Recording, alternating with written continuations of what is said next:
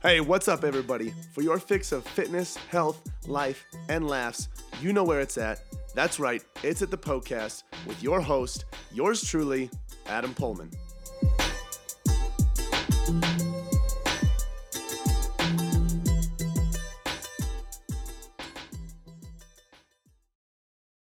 Hello and welcome to uh, an episode of the Poecast where your health, fitness, and nutrition questions are answered. Today, we're going to be talking about um, we're going to be talking about sorry, I lost track.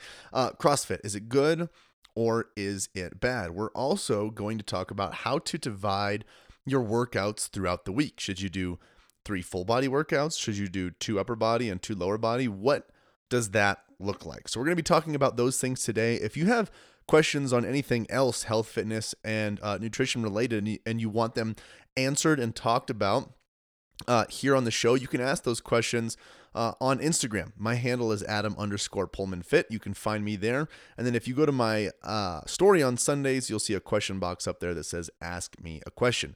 That is your green light to submit as many health, fitness, and nutrition questions as you would like.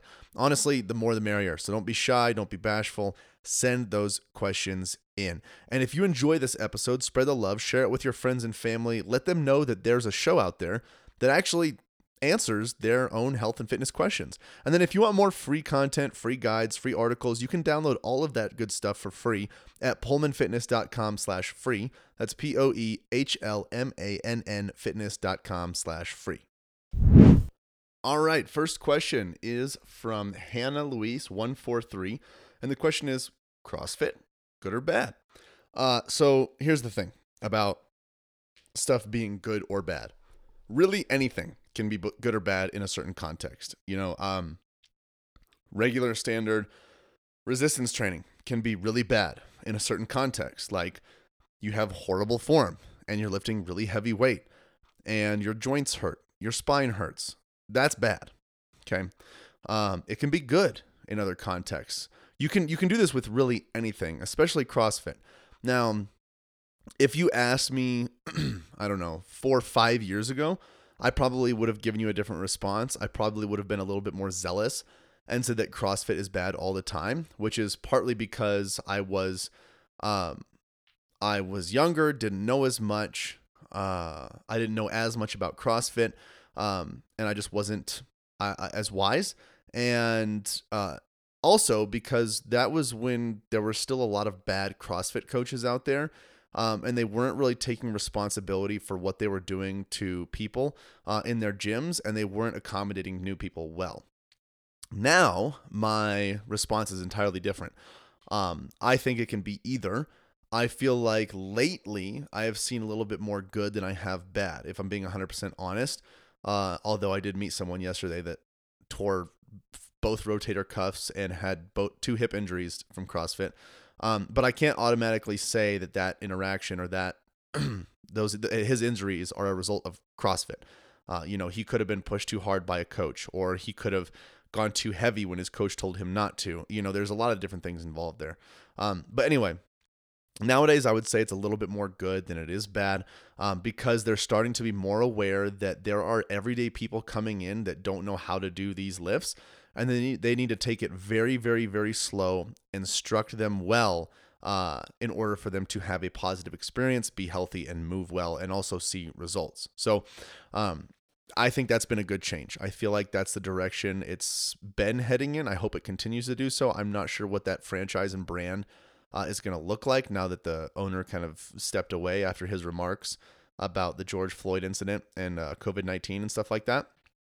I don't know what that's going to look like. But uh, if you are looking to get into CrossFit, here's what I would recommend. One, um, I would shop a few different CrossFit boxes, you know, just like you would anything. Find a few different ones, compare them, take a class here, take a class there. Uh, look for the coach that is most dedicated to the way that you move, not your performance. That is most dedicated to how much you're learning and not your performance. Uh, that's what I would look for. Um, I would also look for very, very, very small classes. As someone who used to instruct group classes, um, I know how extremely challenging it can be to give the person the attention that they need, it's impossible. I'll be frank with you. If you have 20 people in a class and there's one person that's way behind, is new, doesn't know that much, I you you can't just give your 100% attention that that person needs and deserves because you have 19 other people to focus on. Okay, you just can't do it. And that's why I usually don't like class settings. Um, in CrossFit, is usually done in a more of a class setting. There are multiple people around. Um, so what I would suggest is doing that. Look for a coach that's looking at your movement, things like that, how you feel versus your performance and how much you're lifting. Um, look for smaller classes, and then see if you can also um, get some private sessions with that coach. I'm not sure how they choose to run things at their gym or their box, but see if you can get some private sessions so they can walk you through the basics. Um, these these movements, they can assess your movement patterns, see what you might need to do. Um, that way, they can give you that one-on-one attention and times to make sure that you're healthy and moving well. Uh, and the only reason I I stress these things is because CrossFit is not like standard lifting. Like you're using very very complex movements. You're using olympic lifts. Like sure you're deadlifting sure you're squatting. You're also doing you know jerks and cleans and kip uh, kipping pull-ups and things like that which are very very very technical and they should not be taken lightly. They're very serious movements. Um, and so that's why i would really really stress that you find a good coach find smaller classes and if you can try to get some private sessions so you can learn um, everything there is to know about the movements before you start adding resistance uh, to it so yeah, it can be good or bad depending on the context there. Next question is from, well, there are two questions that are kind of the same. So I'm going to just read both. That way, both people understand that I'm responding to their question. Um, the first question is Beauty by D. And the question is, how should I divide my workouts throughout the week? Does it matter? Other question is from Jadine. I apologize if I butchered that. Jadine Reef. Uh, and her question is, what splits do you recommend?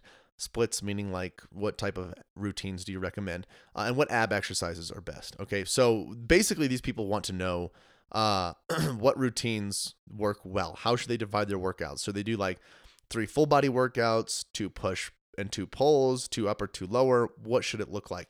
Uh, and the answer to this question in short is it depends. Just like everything i talk about someone mentioned to me that i should just get shirts that say uh, it depends since i say that all the time. But I might take that into the consideration. I won't make any money because t-shirts and stuff like that are horrible to make money, but it'd be fun to have. Um, anyway, so it depends on what you've been what you've been doing. It depends on your goal. Now, here's what I recommend trying to figure out. Try to figure out what your total volume is throughout the week. Okay, your volume is your weights times your sets times your reps. So let's say, I don't know. I'm trying to think of something. That's simple math, so I don't sound like an idiot. anyway, let's say let's say you lift uh three sets at 10 pounds. Okay.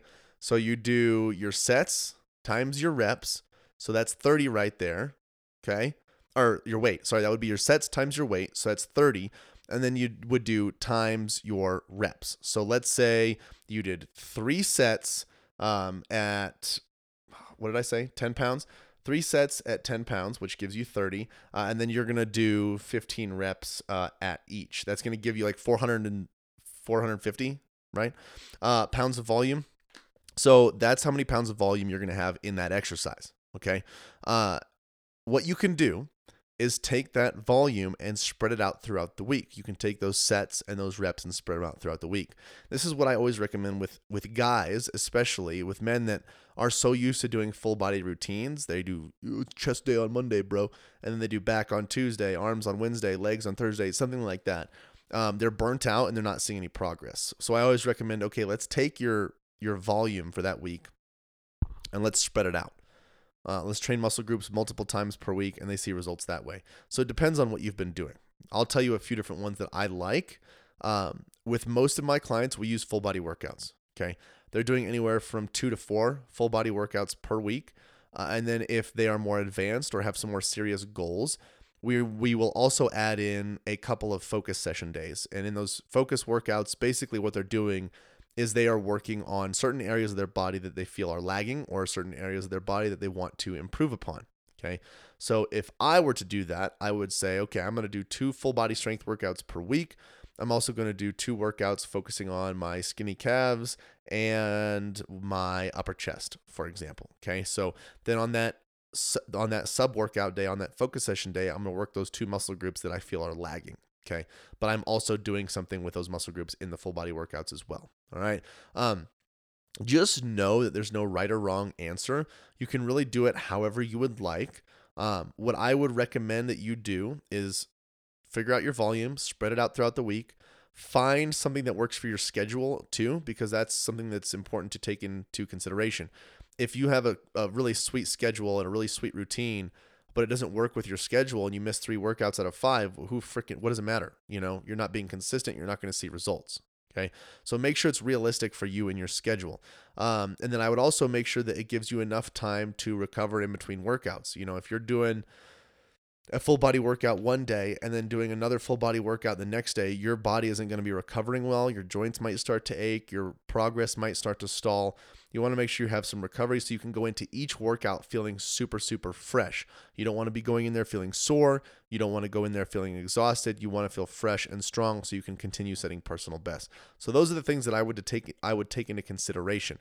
Now, as you're trying to progress, what you want to do is you want to slowly increase that volume over time.